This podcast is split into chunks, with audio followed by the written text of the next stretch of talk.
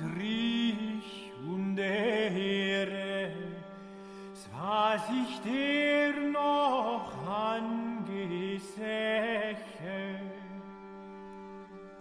So bist du sie aller Ehre. Was ist Wundes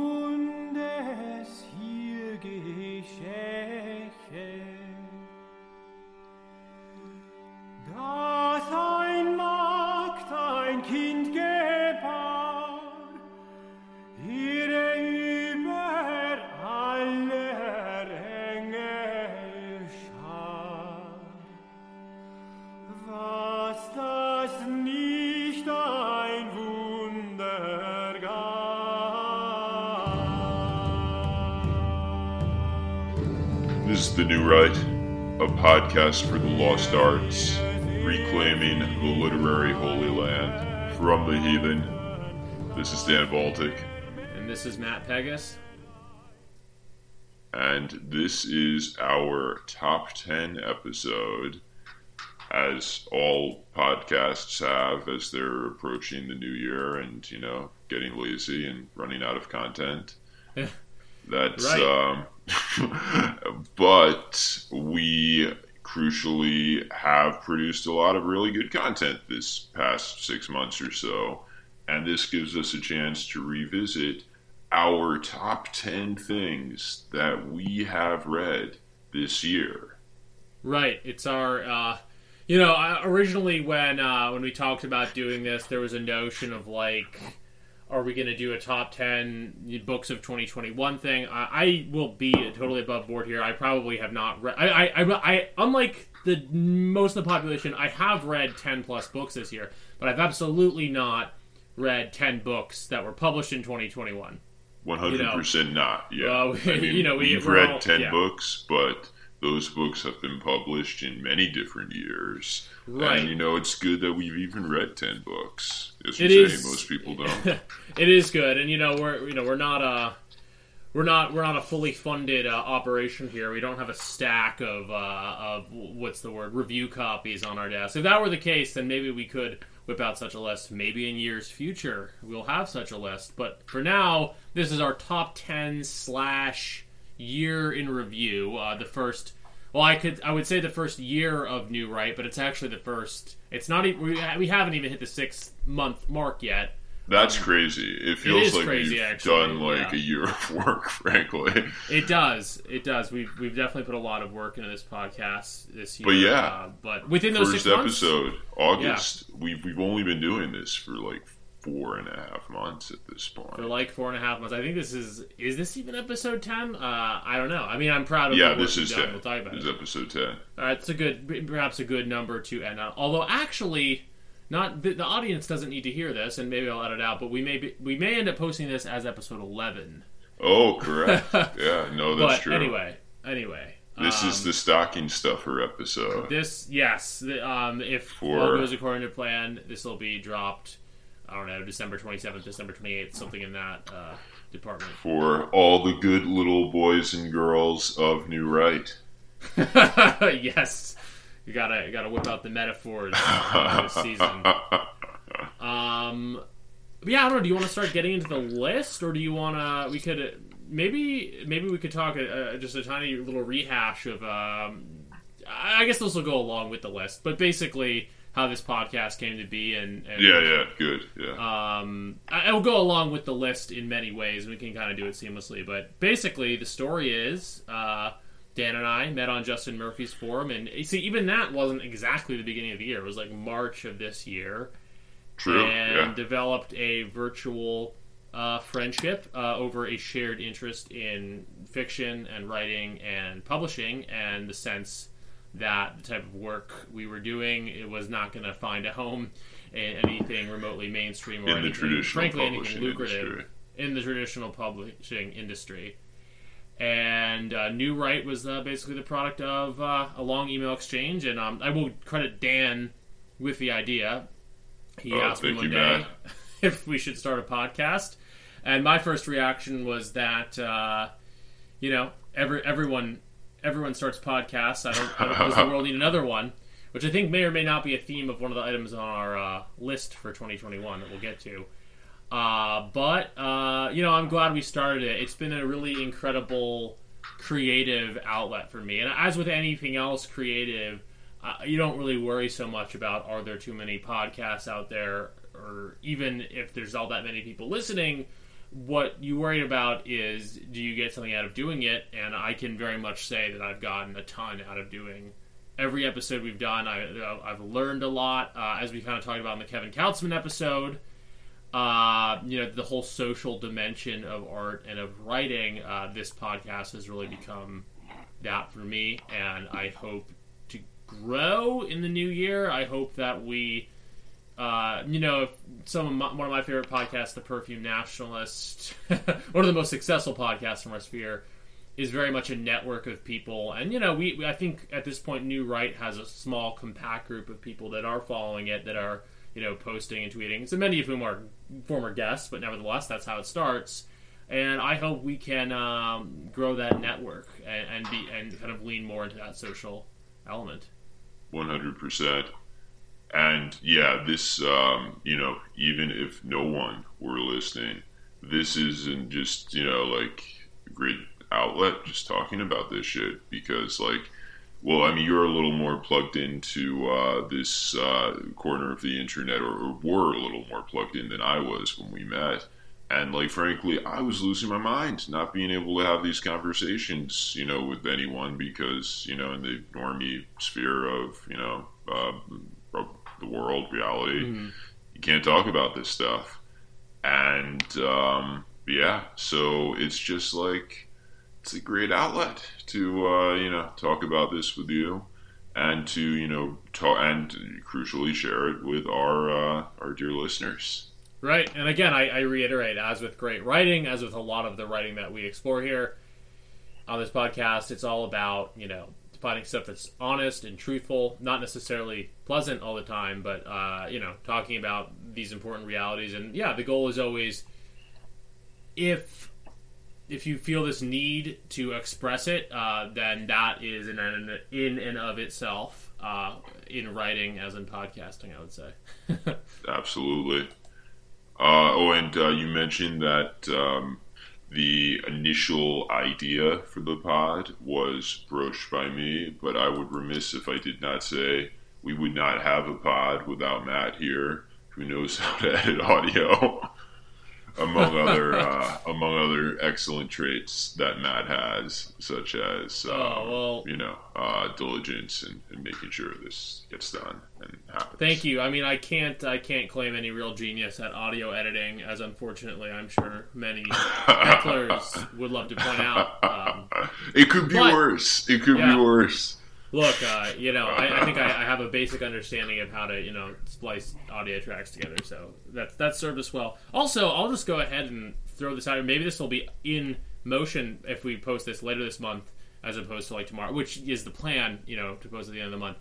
Um, New Write should be coming to Spotify and uh, wherever the fuck else people get podcasts. I don't really use many of those platforms. Anyway, I'm, we're probably going to invest in some kind of RSS feed so uh, we should be expanding our reach soon. To your favorite podcatcher, as the saying goes. To your who's I don't know who says that, but I like it. Uh, to your favorite podcatcher or whatever. one of these. Yeah. You know, like I, I feel like with every pod, they're like you know you'll find it on your favorite podcatcher. That, so, well, that makes uh, sense given the way that I'm again learning the way that RSS feeds work. Uh, that kind of catches it, so to speak. So that makes sense. Yeah. Um, but yeah, hopefully we will be expanding in in every in every way in the new year. We're uh, we're getting big, as uh, they say online. You got to get big in 2021, 2022 to uh, to survive the uh, the coming years. Get big, get strong, eat raw meat. Yes. Eat and that brings meat. us to yes our first uh, entry on the list of the top 10 things we've read this year and uh, that would be uh, Mr. Uh, Michael Ma and his two books, Harassment Architecture and Gothic Violence. Yes, it's a little two in one. Uh, we should add, you know, these are in no particular order. This is neither number one or ten. We're just listing off sort of ten ten items or ten, uh, yeah, but you know, ten talking points, some of which contain multiple books. In this case, two: Gothic Violence, which did come out in 2021, and Harassment Harassment Architecture, which came out in 2019. And this was selected as our first episode of New Write. Um, what was the criteria? I don't remember, but it was a good choice, I would say, because Mike Ma is um, definitely one of the more exciting voices on, uh, it, uh, for lack of a better term, the dissident literary sphere. And uh, I mean, yeah, reading honestly, I don't even know if this is a good thing or something I should admit, but reading those books, you know, changed changed changed my outlook, uh, if not my life. Um, I, I am not a subscriber to the. I mean, yeah, as we talked about on the show, I don't exactly know what, what Mike Ma um, stands for in every instance. Uh, I'm not co-signing on all of it, but kind of like when I read Bronze Age Mindset way back when, and other of these sort of red pill books. Uh, yeah, definitely Mike Ma's sort of aesthetic vision and his again, for lack of a better term, sort of philosophical vision um, really has been a, a, major influence on me um, these past six months. Yeah, yeah. So just to do like a recap of what the books are, like you, uh, in case you haven't listened to our pod or you know are not familiar. So um, they are kind of a semi first person. Uh, novelizations of um, a sort of, I guess, like trad eco terrorist mm-hmm. philosopher. I, maybe that's a, you know, I, I think that is a catch all type of phrase, but I think that grabs a lot of what Ma is about. And um, yeah, just here, how you, you cross Patrick Bateman with um, Timothy McVeigh with like you know I don't know your uh, your local uh, bodybuilder right and with Bap I guess yeah with yeah. Bap there we go and uh, it's funny it's um, it has some really good satire it's uh, and also very um, you know there's a reason why he's so popular and I you know part of the reason is he's uh, he's got a, a good style it's very stylized. Right. It's very um, like you know in the back of harassment architecture, he has those campaign poster mm-hmm. art, which is just like very like Gonzo out there. Uh, totally. I mean, uh, one one one when I think Mike Ma, I think you know it's it's a great example of how in literature and in I don't know wet internet use, style matters a lot. You know, because I say that these books influence me on a philosophical level. I, it's hard for me to even parse what I mean by that. I think what I mean more is that just stylistically, um, they're a huge source of inspiration and, frankly, joy. I don't know if that is the most common reaction because they're somewhat dark books in certain regards, but uh, you know, reading these books is really exciting, and, and the whole uh, style and charisma that kind of goes along with Mike Ma um, is something to aspire to. Uh, case in point, I guess I'm. I mentioned on the podcast that he has this massive Spotify playlist, which for someone like Mike, someone controversial like Mike Ma, it's kind of arrestingly like these are just like good kind of pop and like emo rock songs and I still listen to that pod. I still listen to that playlist like um, almost every day. I, I don't know. It's, oh wow! It's it's a weird. It's it's just a strange thing, and it may seem extraneous to to, to mention that, but I don't know. You know, style matters, music matters. The, the, the you know the way that that can go along with literature and sort of create a state of mind. Um, yeah, in, in many ways, since we read these books in July, August, uh, I think when I look back on 2021 and years of the future, I'll be like, oh yeah, that was when I was like really into Mike Ma. I don't know. yeah, no, that um, it was the the yes, the white boy summer, and right, uh, right. who who is you know a bigger white boy than Mike Ma. For so. sure. So Yeah, that's. I guess that's the feather we can put in in this cap. Is uh, you know, Gothic Violence was the book of the White Boy Summer.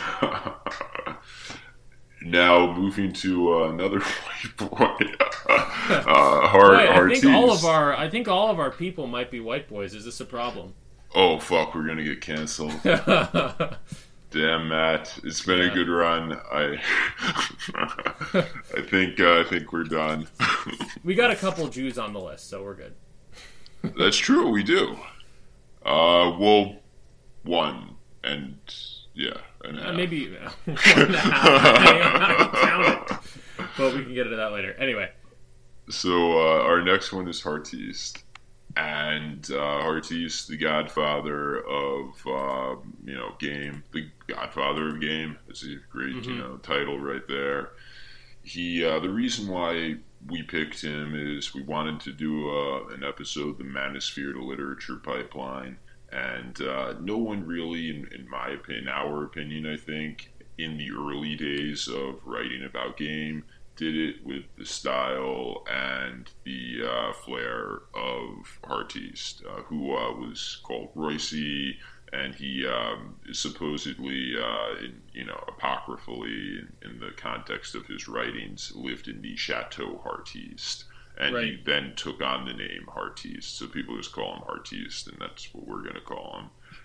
And uh, yeah, he writes about picking up women in a way that is um, masterful and it transcends the mechanics of it and gets into the philosophical underpinnings and gets into a, a lot of, you know, what makes uh, men men, women women, and um, you know you see Yeah. glimmers in it of the problems of today. It's crucial. This was written in 2010, but um, he's you know very clearly identified um, hypergamy as a big issue, and his you know book is how to take advantage of hypergamy to you know to you Mhm. to use it so you can you know be a successful Lothario.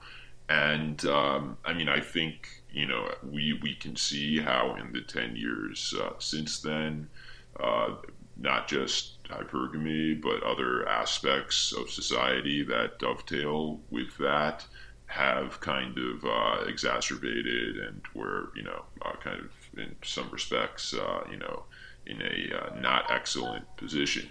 So um, that is kind of he diagnoses the problem ten years ago, and uh, and indeed, as we've mentioned on that pod, he comes to some eventually to some solutions of his own, which was not in the writing that we read, nor do we support. right, right. Um, the disavowal with Heartiste, of course, uh, kind of going off the rails. But um, as as you mentioned, he you know diagnoses, uh, or I don't want to say diagnose because that's to imply.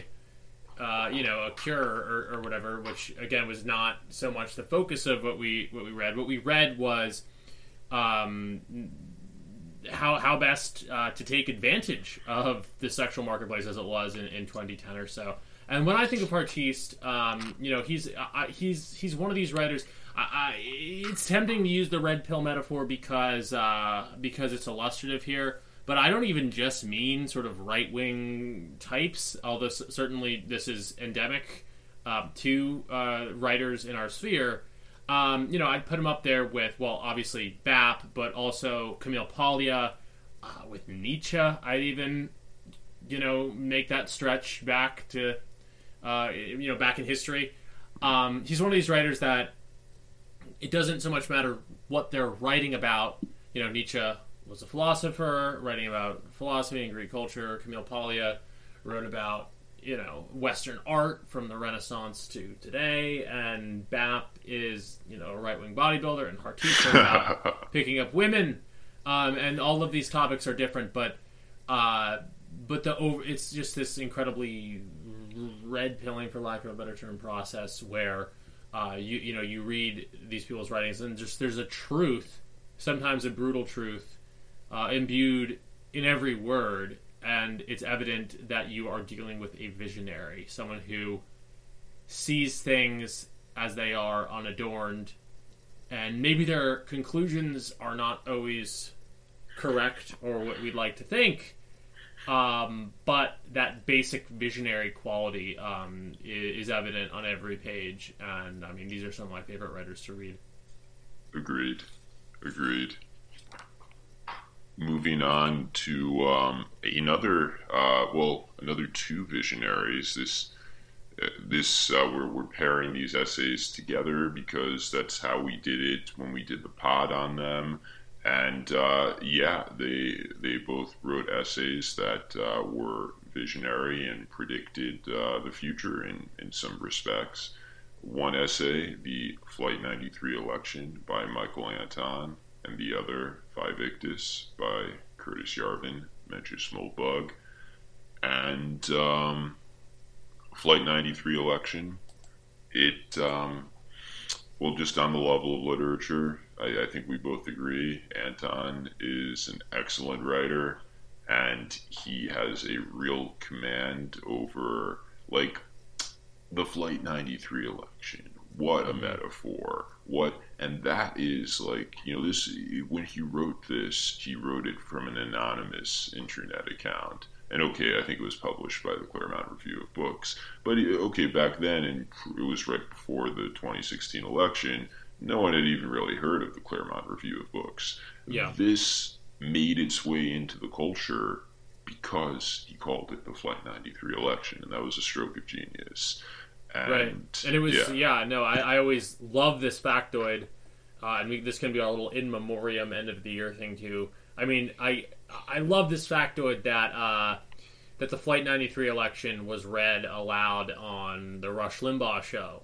Um, you know, so to a massive normie BoomerCon audience, and you know, as far as political essays go, it's excellent and you know, I enjoy a lot of kind of further down the rabbit hole type of political speculation that goes on on our corner of the internet. But at the end of the day, and this is really something that I've come even, you know, to realize even more perhaps over this past year, perhaps for the past couple of years, is that at the end of the day, um, you know, it's not all about these sort of big brained, uh, political autistic ideologies. You really you have to to reach out and build coalition with uh, you know that basic American demographic. Uh, call them boomer cons, if you will. Many of them are, but we might also call them the Amerikaner, um, the Trump coalition, in short. And you know, Michael Anton, and even to an extent, Yarvin, I'll give him credit. You know, um, are are very good. I well, Yarvin's a little more complicated, I guess, but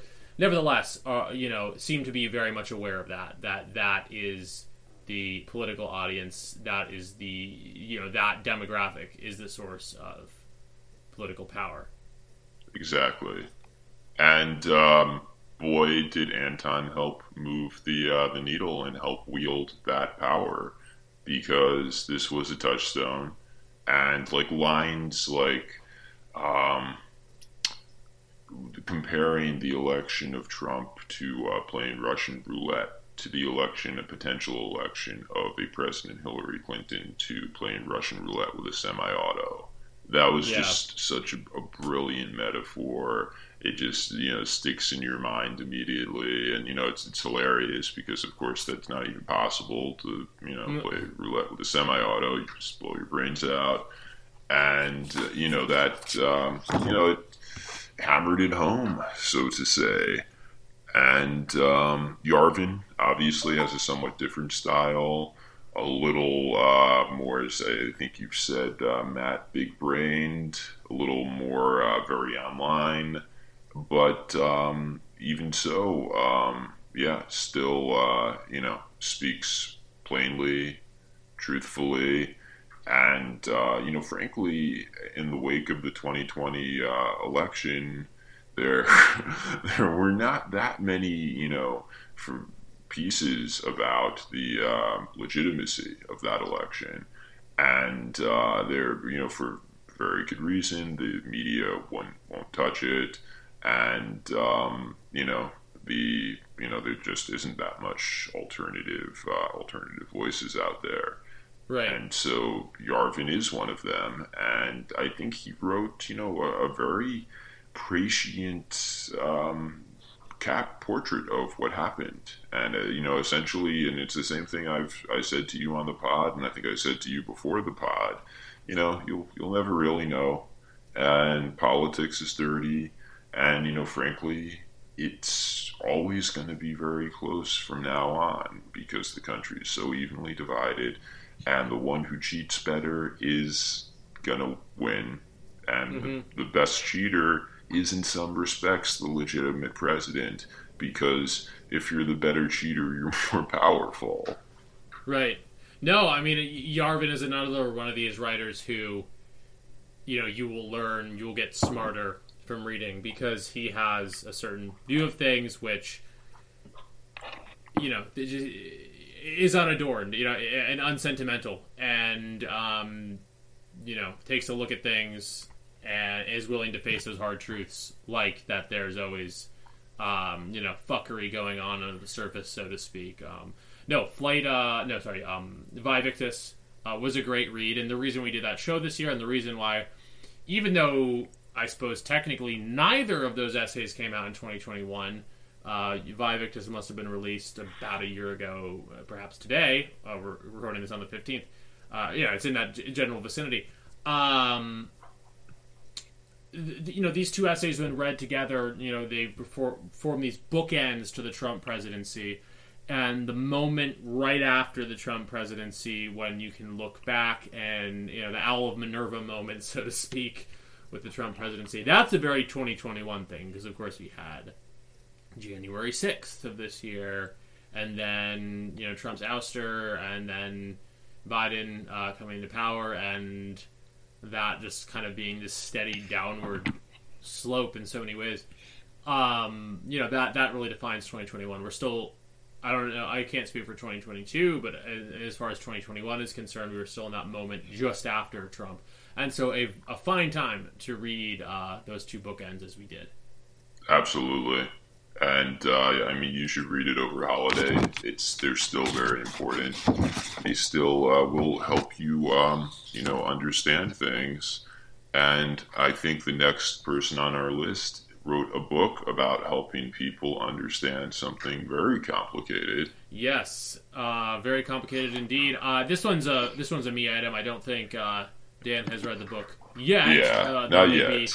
the goal I'm- is to the goal is to get Michael Millerman, uh, the writer of this next book, uh, perhaps on the podcast. So maybe leading up to it, but also you know it's not this one's not a book for everyone. It's it's philosophy. Um, and rather dense philosophy of that. Uh, next item uh, is beginning with Heidegger uh, by Michael Millerman. Uh, Michael is uh, a uh, Canadian-based um, former, you know, a PhD uh, in political science, um, who, uh, beginning with Heidegger, is basically the published form of his dissertation, published by Arktos, uh, late 2020. I, I read it at the very beginning of this year. I think I literally read it on my plane trip back from the holiday in 2020 for Christmas in 2020. Uh, Oh, wow. So it, yeah, very much a top of the year item for me. Uh, I've taken uh, a couple of courses with Michael Millerman. Uh, the last one was at the beginning of this year with um, through Justin Murphy's uh, through Justin Murphy's company, Other Life uh, Co. Uh, which is also ties into to meeting Dan and starting this podcast because um, that's the reason I was on Justin Murphy's forum in the first place was as a as a place to talk about this course that I was taking, actually not on Heidegger but on Leo Strauss. Um, anyway, to to summarize the book, uh, beginning with Heidegger, um, again Michael Millerman's dissertation, published form from Arktos, uh, deals with the influence of Martin Heidegger, uh, who is a uh, you know philosopher that I, like many people in our sphere, have been interested in for some time. Really complicated uh, and in, in, in many ways, you might say dense philosopher, um, though I think deceptively so. I think once you really delve into his thought, uh, maybe it's not as complicated and strange as it seems, and uh, n- no one better to introduce you to it perhaps than, than Michael Millerman in this book. And he he summarizes um, Heidegger's views uh, in general, but all, but more so uh, talks about their influence on um, Richard Rorty, Leo Strauss, uh, Jacques Derrida, uh, these basically philosophers from across the spectrum uh, since the time of Heidegger, since the early 20th century. Uh, how these various philosophers, one of them, uh, Rorty, being a, you know an American liberal philosopher, uh, Jacques Derrida being you know a post-structuralist leftist, Leo Strauss being the godfather of neoconservatism, so to speak, um, all took either influence for Heidegger from Heidegger or had to pass through the thought of Heidegger. Uh, and it's a very compellingly laid out um, essay. Uh, and again, not necessarily for everyone, uh, but if you are interested in understanding Martin Heidegger's uh, philosophy more, and uh, it's something that I would advocate as someone interested in philosophy, um, then beginning with Heidegger by Michael Millerman uh, is a very good book for you. Uh, I left one name off of the list of philosophers that beginning with Heidegger covers, uh, which is Alexander Dugin, mm. the Russian. Um, I'll just call him a Russian philosopher because I don't necessarily believe that he's a fascist as he's accused of being.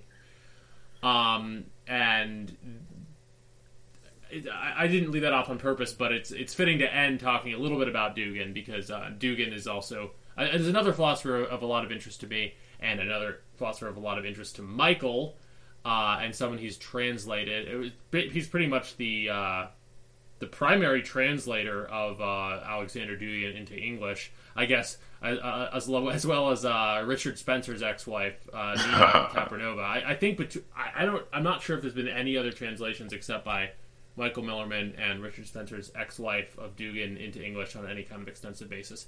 Uh, I could go on. Um, I hope we get Michael Millerman on this show and that we can go more into this. But basically, the reason why Millerman, uh, who is a very very nice uh, guy, you know, he has a family. He's not he, he's not what you'd think of as a dissident per se, and he's certainly not an extremist.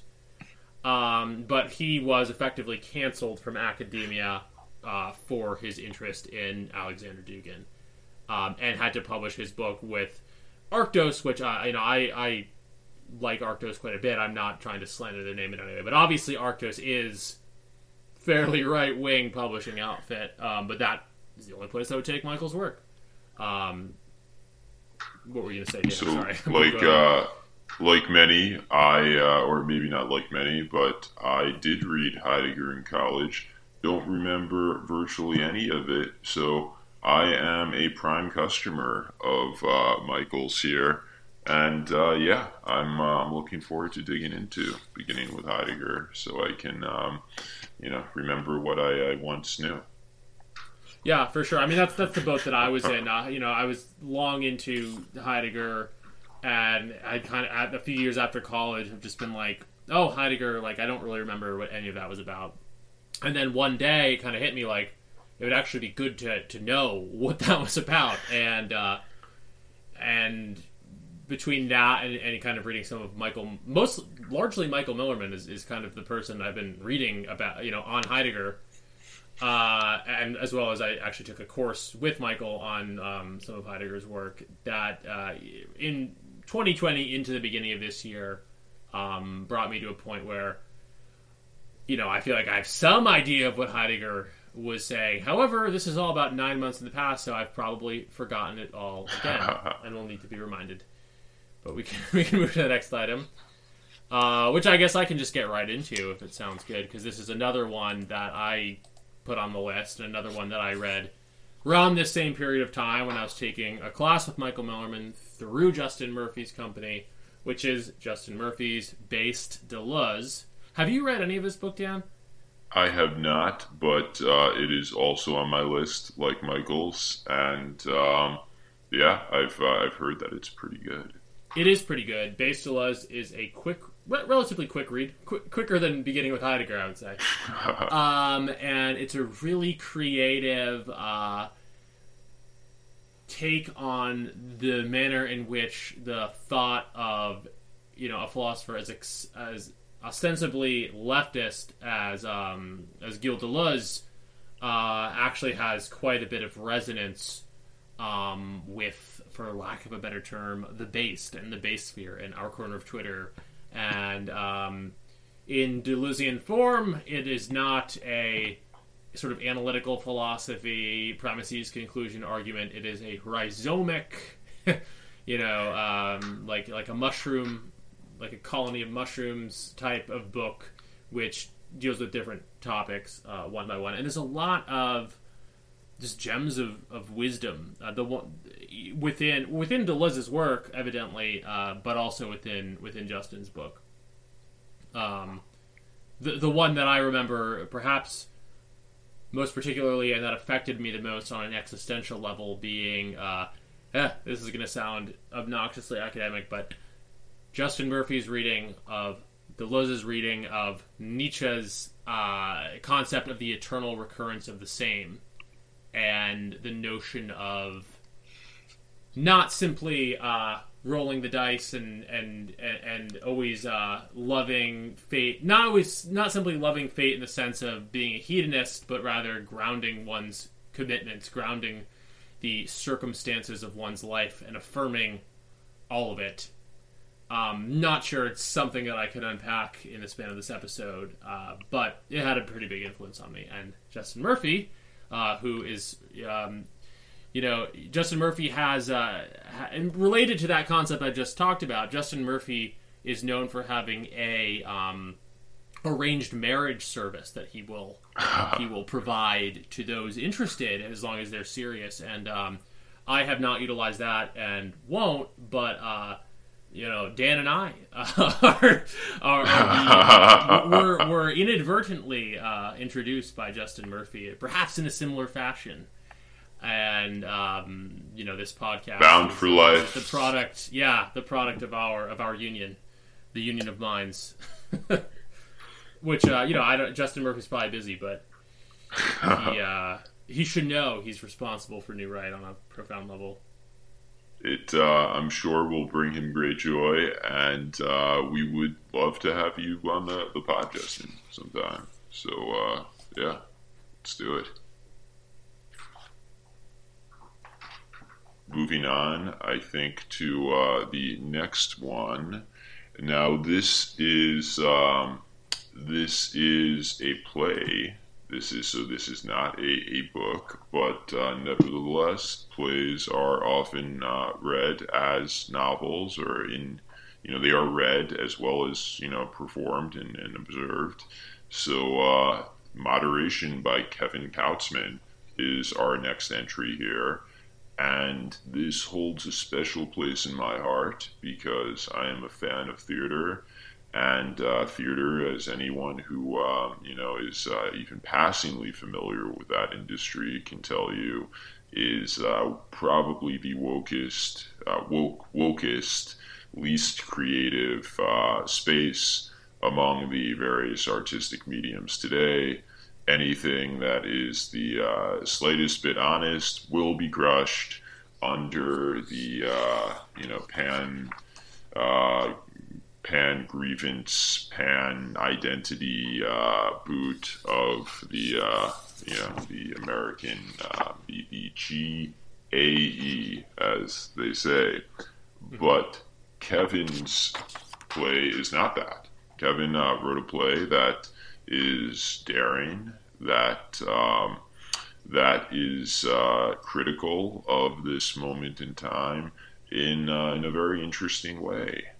It's about a content moderator at a Facebook-like company that um, he uh, has an assistant and uh, he forms an unlikely uh, kind of fixation on his assistant while they both run the gauntlet of uh, moderating content, which uh, is essentially uh, kind of subjecting yourself to disturbing images all day long in a clockwork orange like fashion.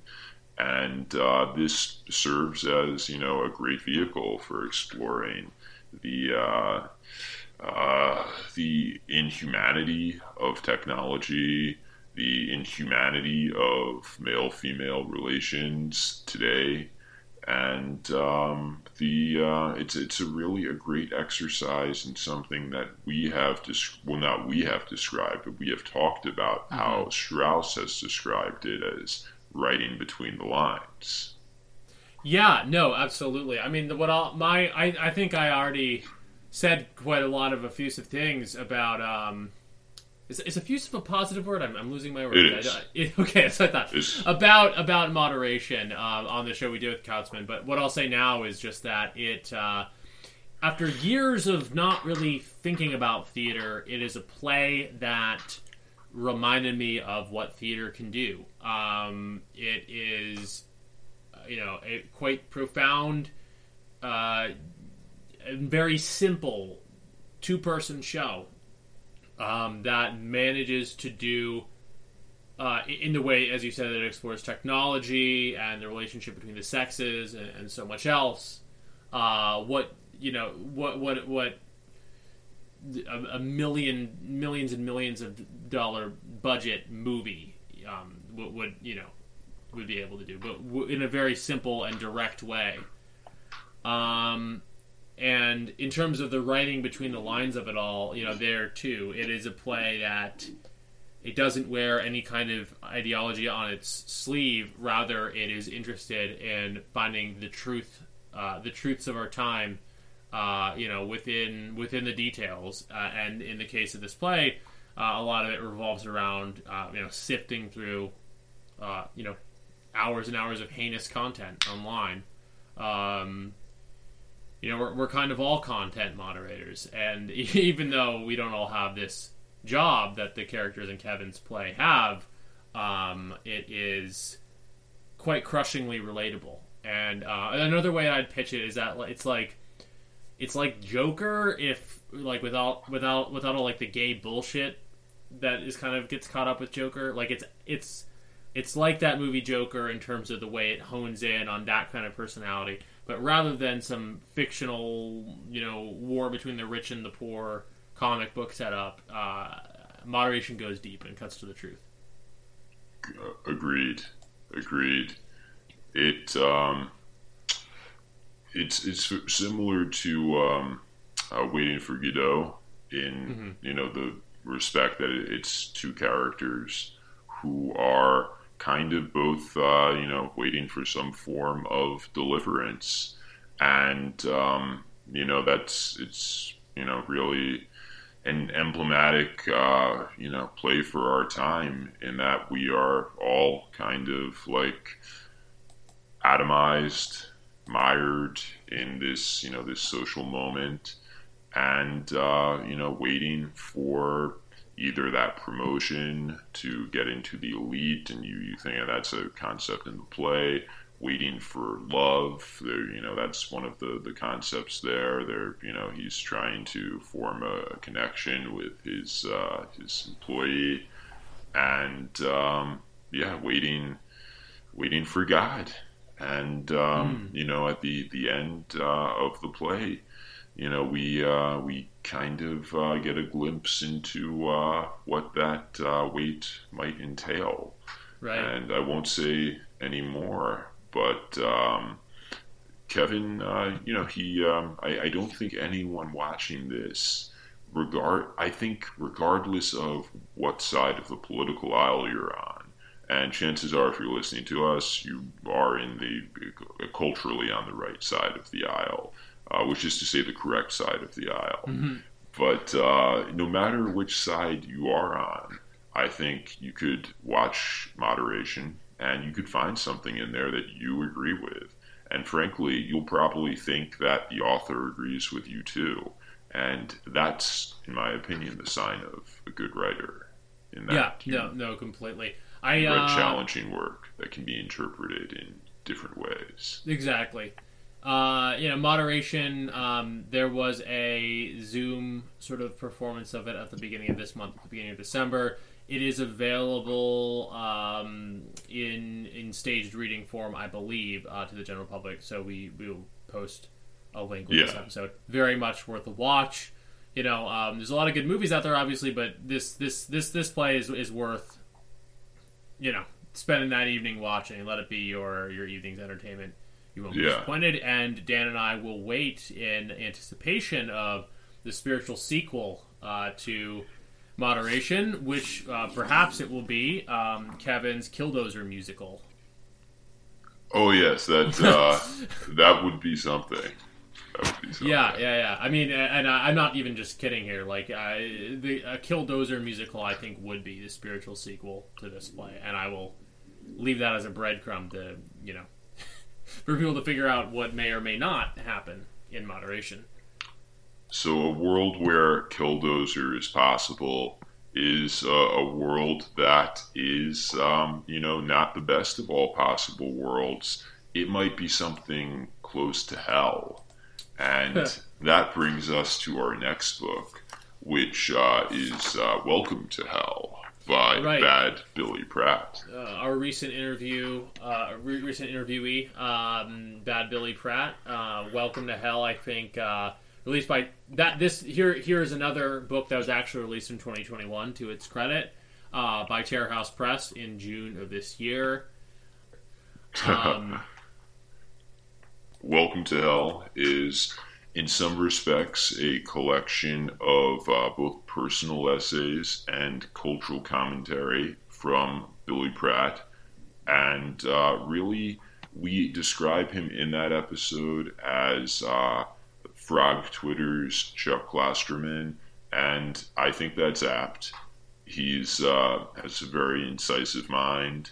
He looks at you know uh, a lot of you know cultural uh, phenomena and um, has uh, the types of insights that you know frankly you would get canceled for in the, the mainstream. You can't write these types of you know cultural commentary essays. So um, so he's our guy there. yeah, And- definitely. I mean, he's uh, he he's he's Frog Twitter. Chuck Klosterman meets uh, Delicious Tacos. Of course, the comparison is inescapable.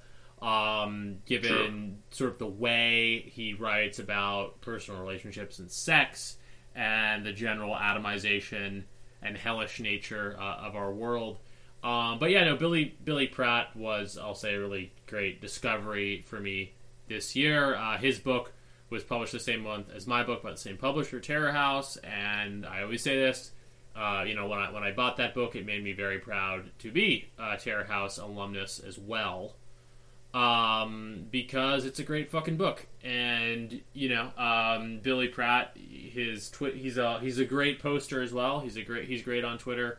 Uh, catch him pretty much reposting any and all uh, horrific or clown world type news items with the simple caption "Welcome to Hell."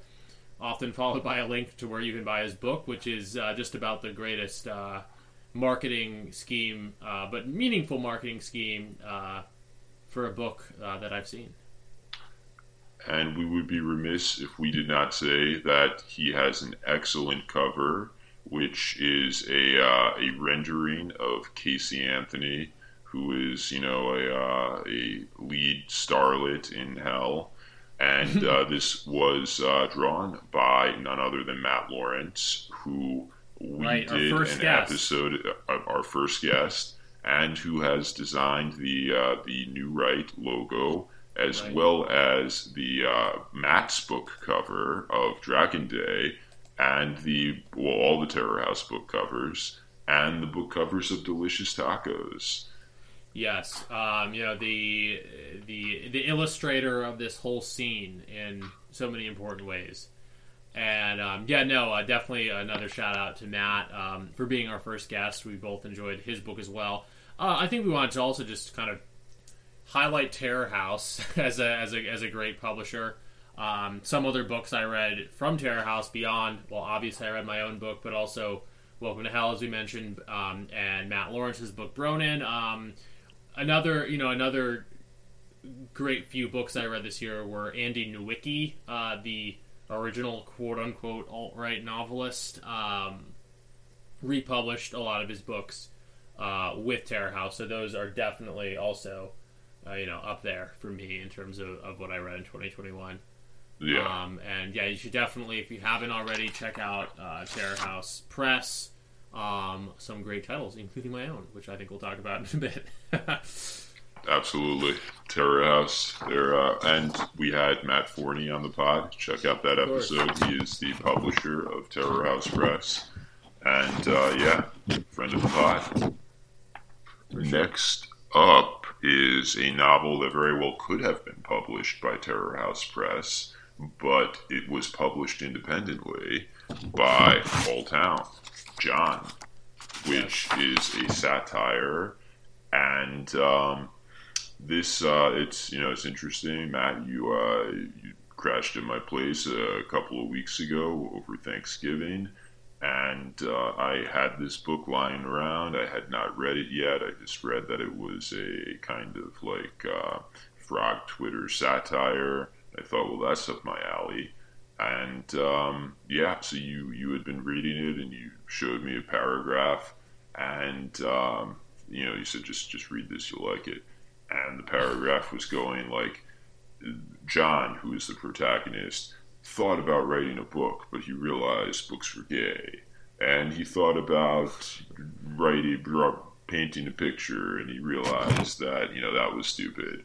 And then he realized that the best thing that he could do would be uh, to do uh, the most brilliant thing of all, which is to start a podcast. And yes. uh, that was, you know, very much up our alley. It uh yeah no um what you say is true. I was I was crashing at your house a few weeks ago, and I you know I it's it's not the longest novel ever, so I was like I'll I'll read as much of this as I can before I leave. I didn't get to actually that far because we were kind of busy, but I got to that key paragraph uh, where it's like the I don't know if you call it the inciting incident, but the moment where the protagonist John that moment where his life is irrevocably altered, and it's when he decides to start a podcast, um, which of course is it's a little bit satirical. It's a little bit of that wink, wink, nudge, nudge thing I mentioned earlier in the show, where there's a certain resistance sometimes to start podcasts because it's feels like it's something that every John Doe is doing. Um, but nevertheless, uh, you know, I don't, I don't, I'm not discouraged by that satire. Obviously, it's hilarious. Um, and yeah, I haven't finished the book. I got to that paragraph, I showed it to you, and I don't know how it ends. Um, I know you did read the rest of it, Dan. I don't know how much more you want to get into about it, but basically, from what I've read, it seems like a hilarious book. It is a hilarious book. It he really um, Town has uh, he has down the um, uh, ire the kind of dramatic irony of writing something that you know as the author sounds stupid and or dialogue or whatever and that you know the reader will identify as stupid but that the characters are taking at face value. And right. that is it's something that is a literary technique and i've used it a lot in uh, NUTCRANKR my own novel.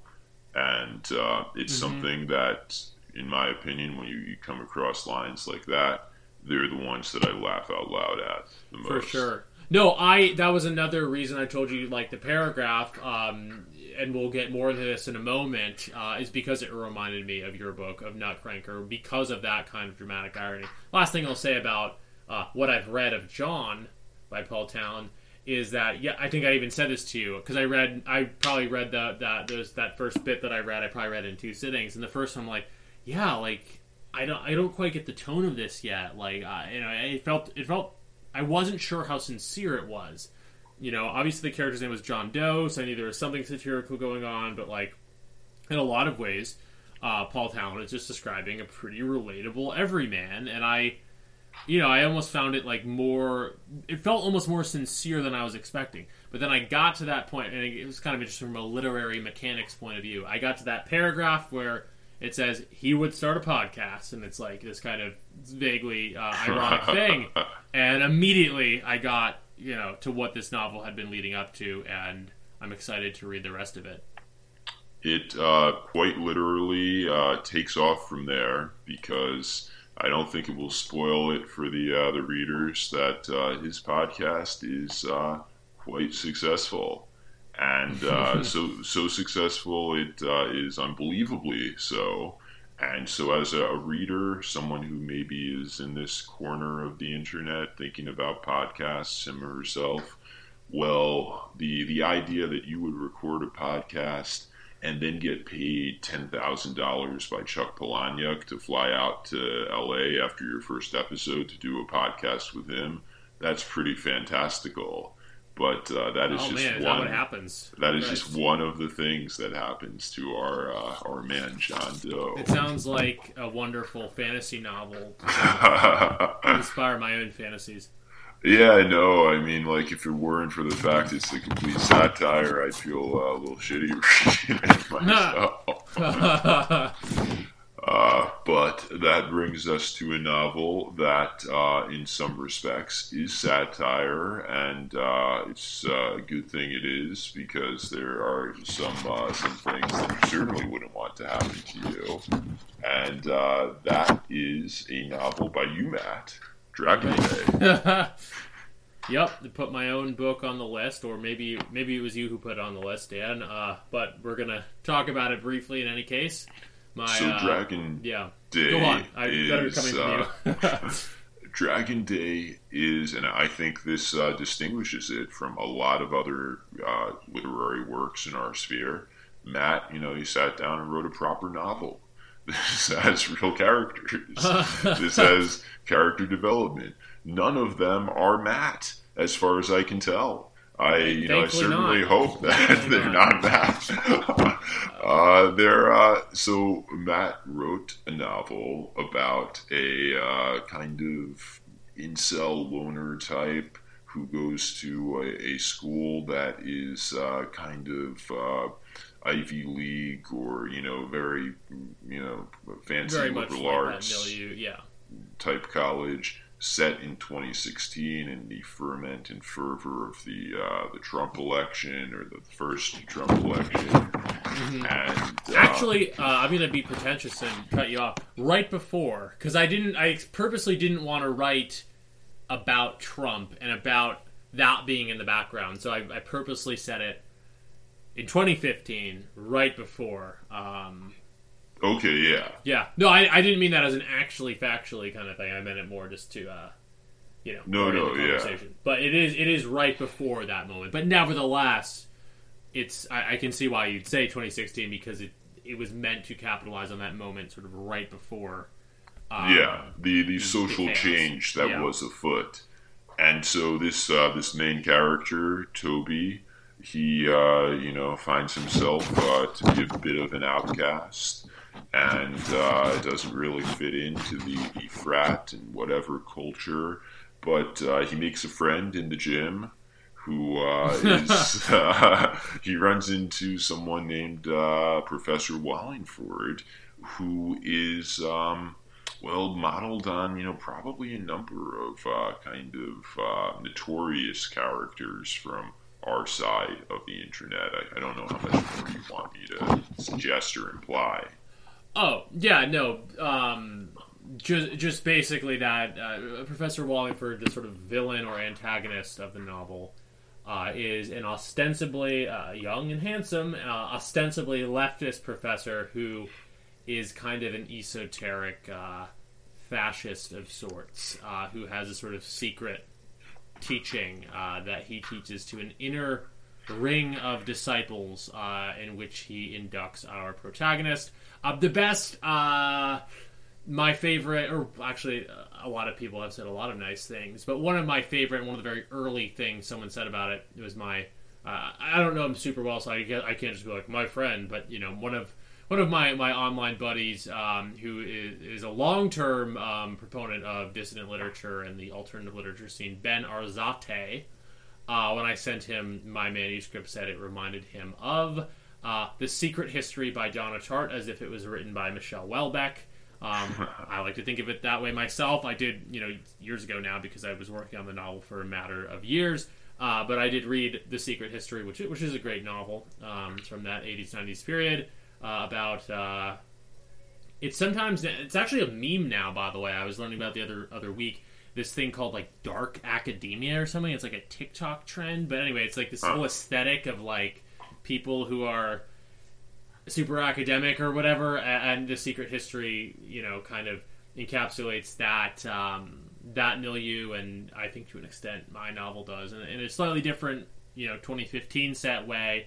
That sort of you know you know gothic library steps uh, type of imagery, and the notion of a just a, a professor with a massive ego and an inner ring of disciples.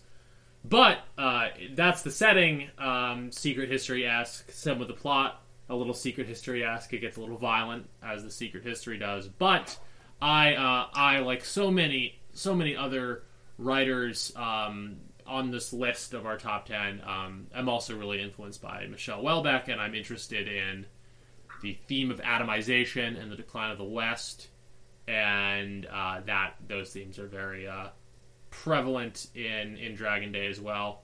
Uh, What yeah. what I will say to put maybe a button on it is, um, I think your novel, Matt, is a really kind of perfect blend of thriller and satire, and it's like it had me turning the pages. I wanted to know, uh, you know, is our protagonist Toby going to escape the clutches of Wallingford? But as I'm reading, there are aspects that just you know made me laugh out loud like the the first few pages where uh, Toby is bemoaning his uh, his lack of manhood in a very uh, anatomically obvious way. Um, yeah, no, there's just um, it's an, an excellent um, combination of uh, a plot driven page turner and some uh, some really good comedic writing. Uh, Well, thank you. Yeah. Um, so you, you mentioned those first few. So you mentioned those first few pages in the book where Toby is bemoaning the size of his penis, um, which was sort of the original kernel that I started writing about. Um, you know, years ago. I my whole I guess process as a writer and in projects I'm working on now even is I my, my goal is always and I I would like to think you know people like Houellebecq are, are similar in their ways to find these just really extreme and weird uh, emotions uh, that one may come across in their lives, things that are sources of shame or embarrassment, and uh, for better or worse, uh, my goal is to always lean as far as possible into those, perhaps exaggerate them. And, um, you know, just different notions of, of male shame and male feelings of inadequacy um, were, were sort of the initial spark for Dragon Day that I turned into a thriller plot. So I think that probably kind of is why uh, I'm.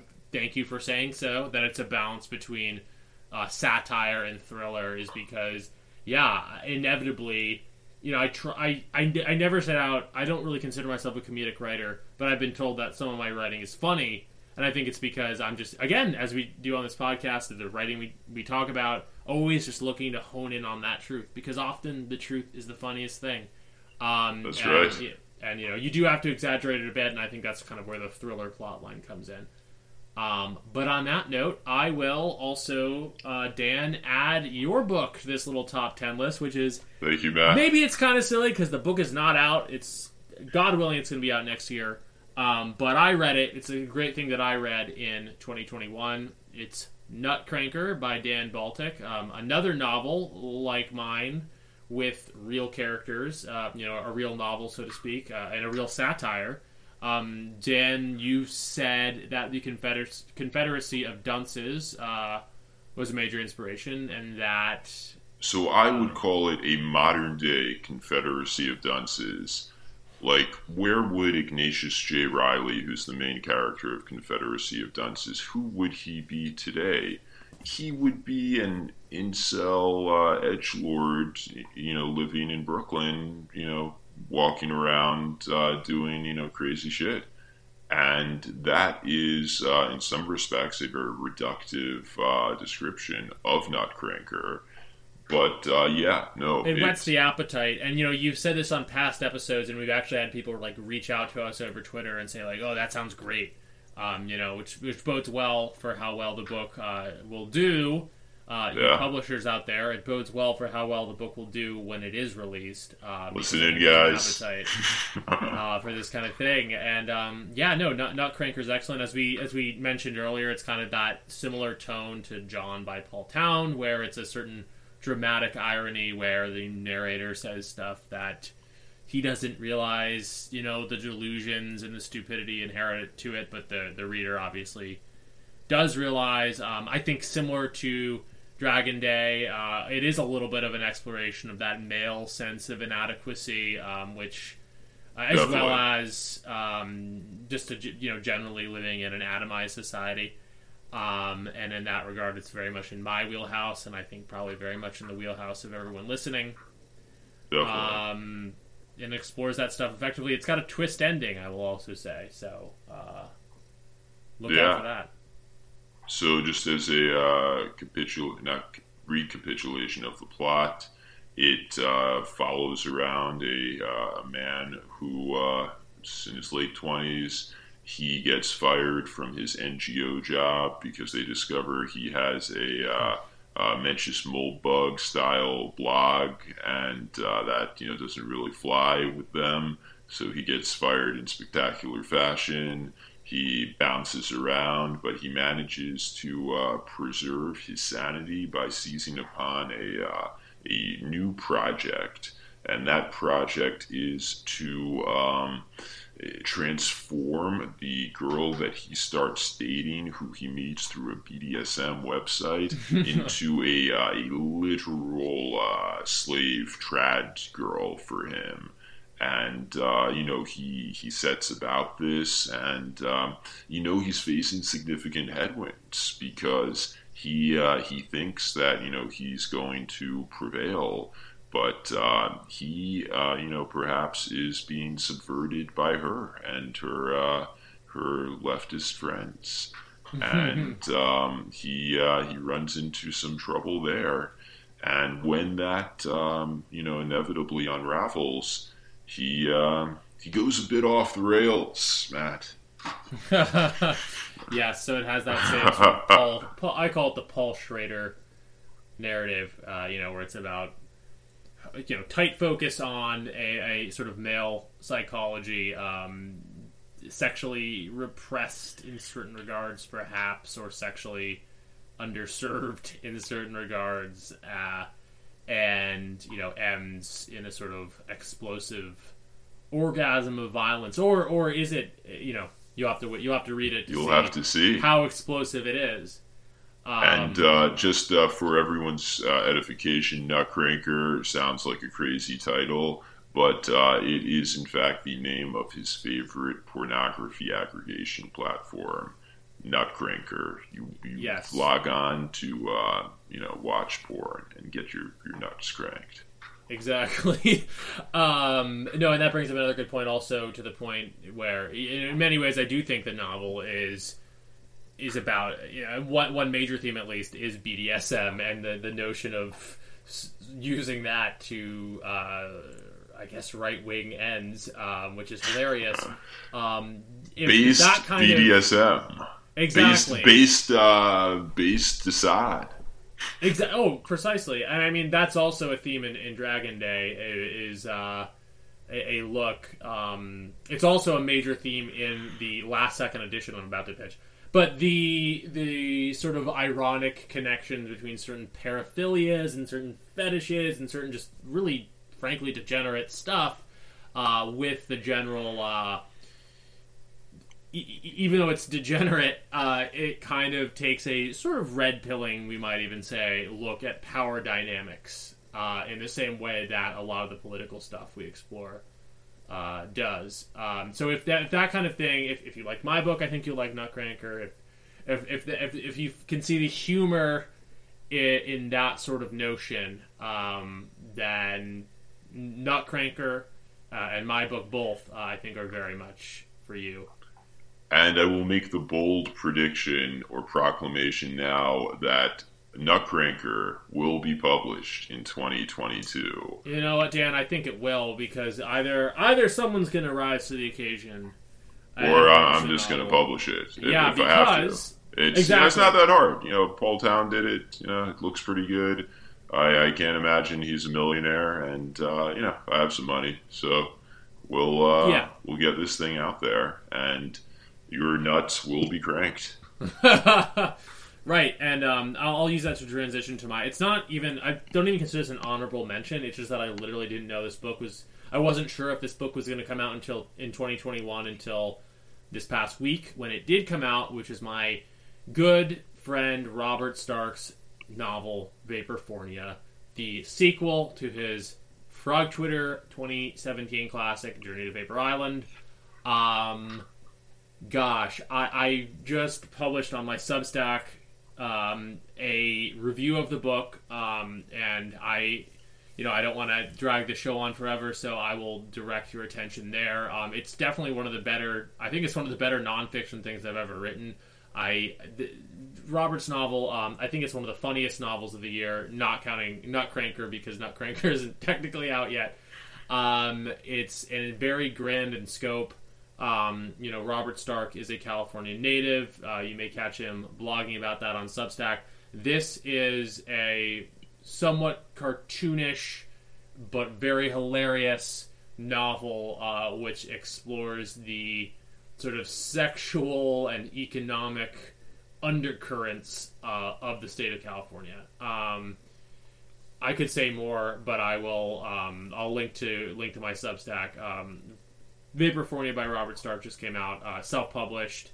Um, yeah, again, I'll, I'll, link to it. Uh, it's it's very much uh, a book that I a book that I had a, a, large hand in helping edit and produce, so to speak, um, and it is very much a book worth having on the radar. I'm excited to read it and excited to have Robert on the pod. He, uh, right. he is an upcoming guest on New Write. is. We we will have him on top of next year. And uh, I think that brings us to the end of the list, Matt. I think so. Um, here's to a excellent 2022. Only good things, only more things, only right things. Over and out. Signing out.